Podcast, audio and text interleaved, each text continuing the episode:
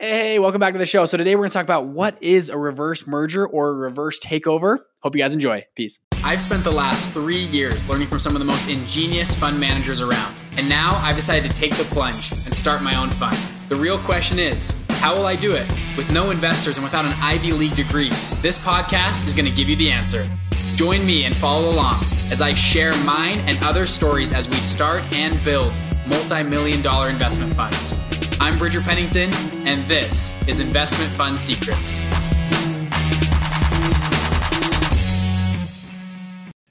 Boom, people, welcome back to the show. So, today we're going to talk about what is a reverse merger or a reverse takeover and why would a company ever do this. So, this sparked a little bit ago for me to look into this was Vivint Smart Home. I'm from Utah. Vivint's one of Utah's biggest tech companies. They uh, run, they have the big billboard on Vivint Smart Home Arena. It's where the Jazz play and they just recently did a reverse merger. And they were purchased by blackstone a big chunk of, uh, of their equity is bought by blackstone for 2.1 billion dollar evaluation and they just did this reverse merger at a 5.3 billion dollar evaluation somewhere around there. So blackstone's done well on this investment. But why? Like why would someone do a reverse merger? So we're going to walk through that in this episode and talk you through that. So First off, before we get into everything, what is a reverse merger, reverse takeover? So a reverse merger is there is what this is what Vivint did. Vivint wants to go public.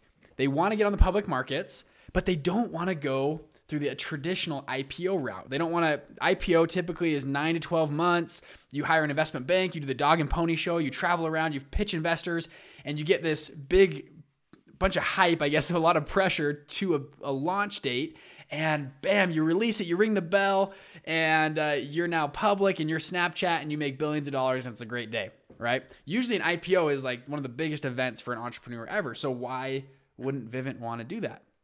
They instead decided to do something different. They went out and did a reverse merger to get on the public market. So what they're doing is there are shell companies out there, and they who they worked with was called Mosaic. So Mosaic is a shell company they are already listed on the public markets, but have no revenue, no, there's no employees, there's nothing. It's just a shell. They do all the filing and paperwork. They go on the public markets. They, they're now publicly traded. And, and then they look for someone to partner with or to be purchased by. Vivint comes in and merges or purchases Mosaic. And now Vivint, through Mosaic, is now on the public markets. And so this is it's pretty cool. It takes less than 30 days. It's kind of a back door to get on the public markets. Now, you might think it's kind of weird, but this has been done by a lot of famous companies out there. Berkshire Hathaway, this is Warren Buffett did it this way. Uh, Jamba Juice, Texas Instruments, Waste Management, Burger King, Ted, Ted what is it? Ted Turner, Armand Hammer uh, have all done this. The, actual New York Stock Exchange went public in 2005, did a reverse merger.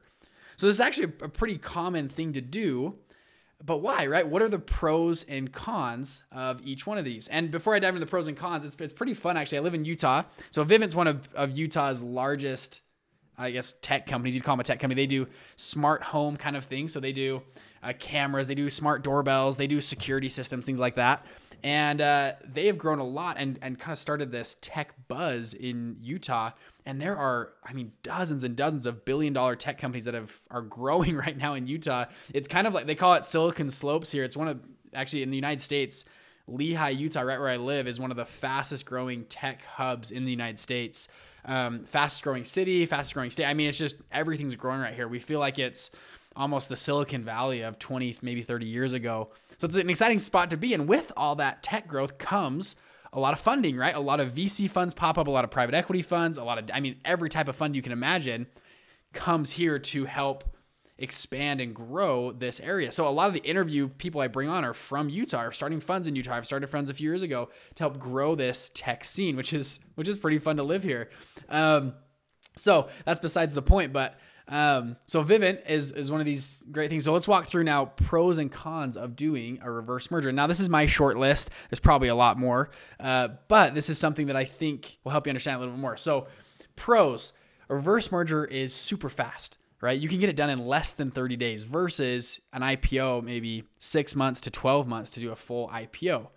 So it's fast, it's easy. You don't risk volatility in the markets. Right now, we're hitting all time highs, right? In all the markets.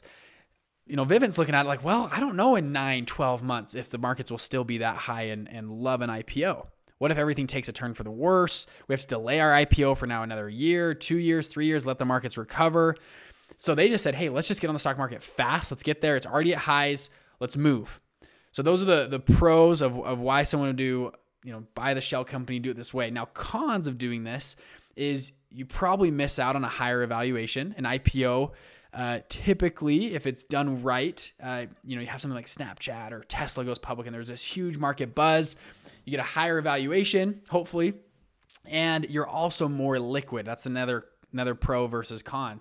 In a reverse merger, you're not very liquid because most people don't hear about it. A lot of they wake up Tuesday morning, oh, Vivint went public, I guess. Um, cool. Like no one heard about it. Okay, like I don't know if I want to get into that right? But if you know you have a like almost a WeWork, right, going public. Now that I know that one went bad, but there was a lot of hype around WeWork, and that would be a very liquid stock to trade.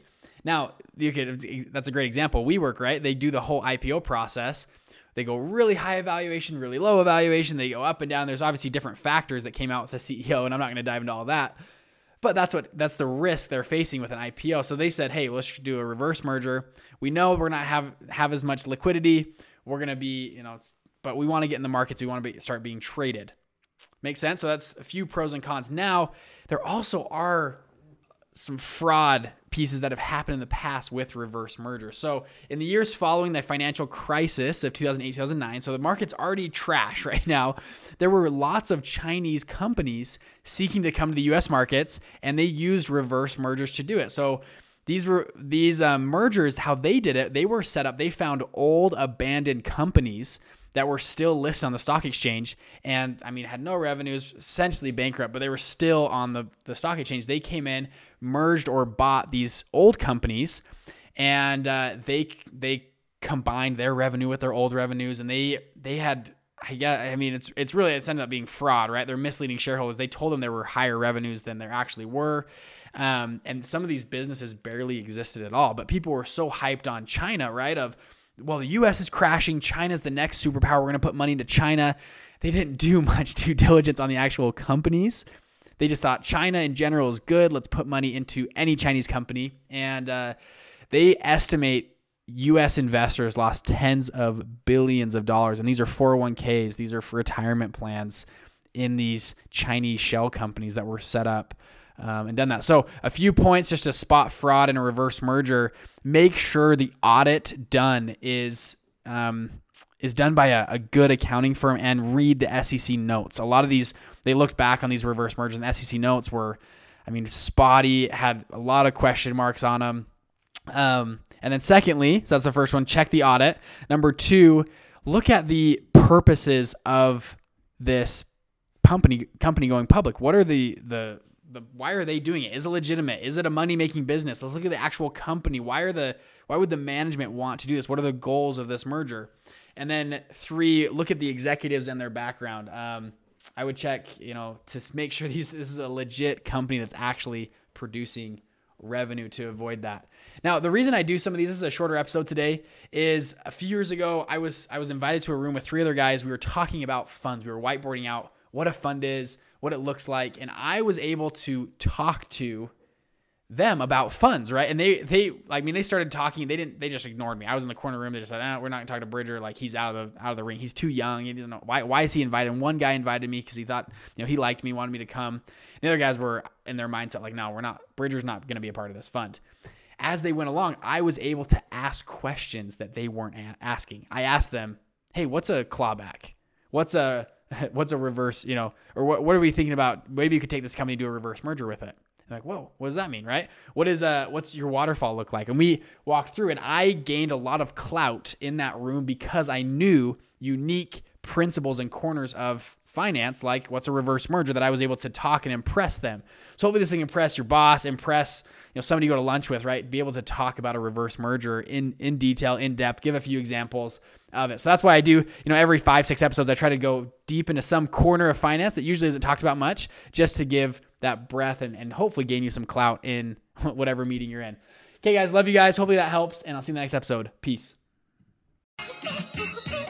Yo, ho! if you're just starting out, you probably have a lot of questions. That's awesome. I want to hear them. So please go to investmentfundsecrets.com, submit your questions, and if I like your question enough, I actually want to bring you on the show with me to ask those questions live to me, and I'm going to bring on another investment fund manager to answer them for you. So if you're interested in that, please submit a good question on the website. Again, that's investmentfundsecrets.com. See you there.